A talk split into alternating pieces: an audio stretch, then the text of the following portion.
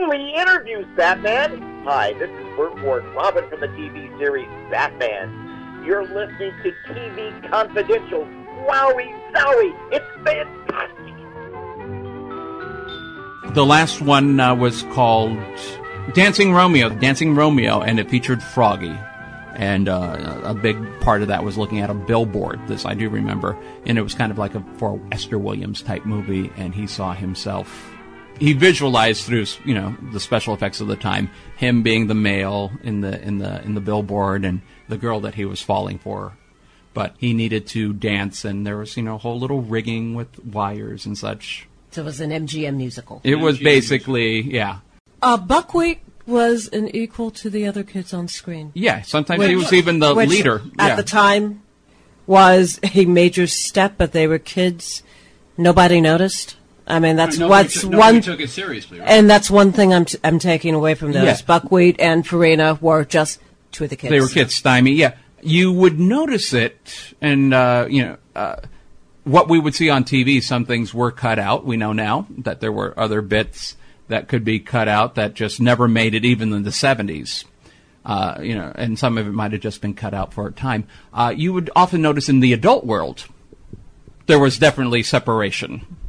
Uh, you did not see any African Americans in the adult world of the Little Rascals when you saw the grown ups hanging out. Uh, you did have uh, usually a maid that would be the Hattie McDaniels Yeah. type that would be serving the white folks, and that maid might also have been Buckwheat's mom or Farina's mom. But w- when you were in the clubhouse, you never saw any distinction. And I don't know how conscientious they were of that. If with kids you could get away with showing everyone getting along, but with adults you had to be much more uh, showing those particular roles that way. With adults, we have nothing to fear but fear itself. Exactly, but you never saw uh, uh, an African American doctor or an African American police officer. I mean, uh, I at that time, you know, maybe milkman would be the the, the most you could get away with, but uh, they were always in that servant class. If you saw that, and there were many times you never even saw grown-ups; you only saw them in their world.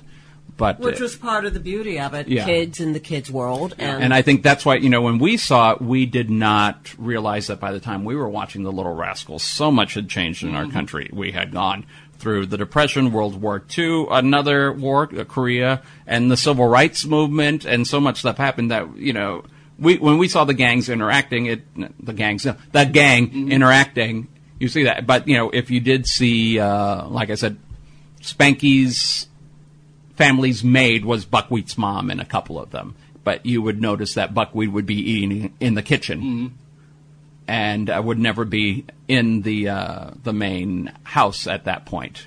Uh, and then you you know they might see Buckwheat outside, but uh, No, very interesting what you just said. The word "gang," our gang, Our gang, yeah, happy can't- and wholesome and innocent. yeah, it was yeah I. And then you. It made sense in my head when it came out. I had to like They, that, backtrack. That, that may have been a reason why they were syndicated As the Little Rascals. The Little Rascals, right?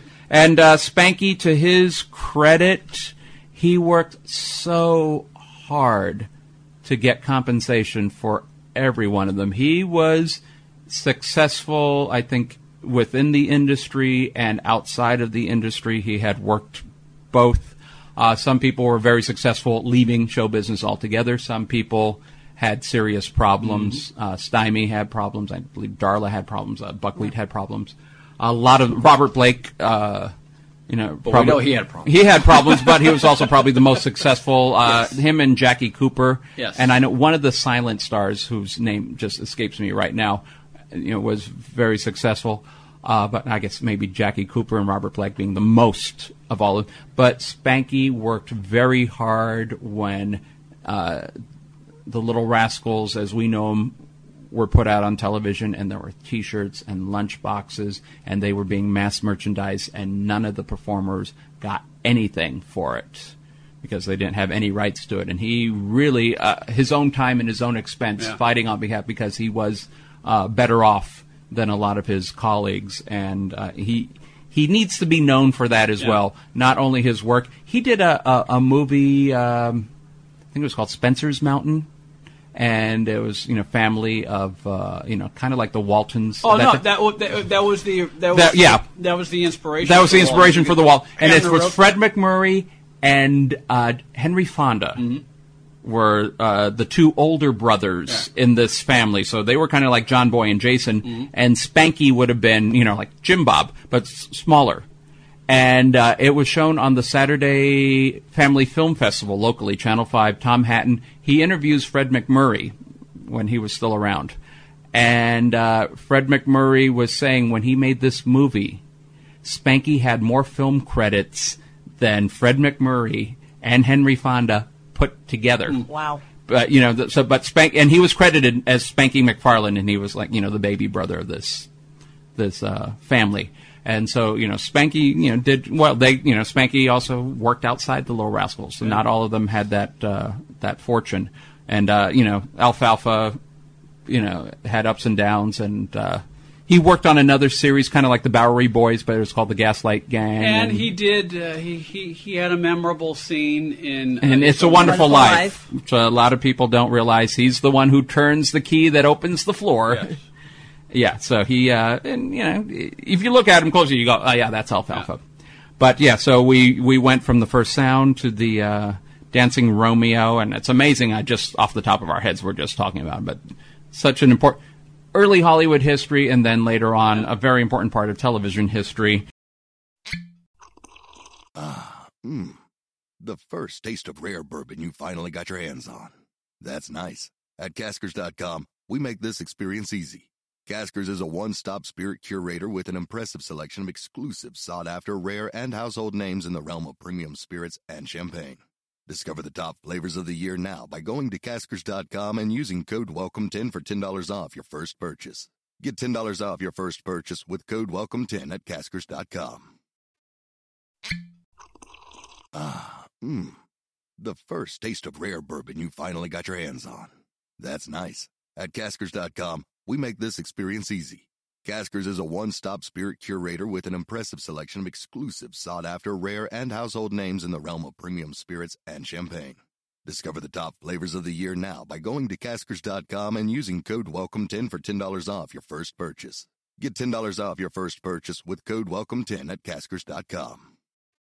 If your loved one has passed away due to COVID 19, pay close attention to this message. You could be entitled to a death benefit of over $300,000. The U.S. government has set up a fund to pay families relief if they've lost a loved one due to COVID 19. We know this is a hard time for you, and this fund has been set up by the federal government to help ease your pain. The compensation includes a death benefit and lost wages benefit. Time is limited, so we urge you to make a free phone call right now. There's no cost to you for this claim. All legal fees are only covered once you receive your money. So if you've lost a loved one due to COVID 19, call the legal helpline right now to find out if you qualify for a cash award. Here's our number 800 915 8054. 800 915 8054. 800 915 8054. That's 800 915 8054. Paid for by the IPG Law Group.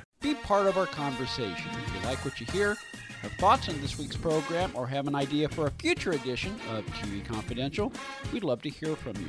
You can email us at talk at tvconfidential.net, talk at tvconfidential.net. You can also message us at facebook.com forward slash tvconfidential, x.com forward slash tvconfidential, or at TV Confidential on Instagram. And if you're listening to us on the TV Confidential podcast, please be sure to hit the subscribe button. This portion of TV Confidential is brought to us by our friends at Front Porch Realty, the community of realtors in the Northern Bay area of California that is committed to finding the solution that is best for their clients. Whether you're a first time home buyer or looking to sell or lease your property in Northern California, call Karen Strain at 415 886 7411 or visit frontporchrealtygroup.com for more information on how they can help you.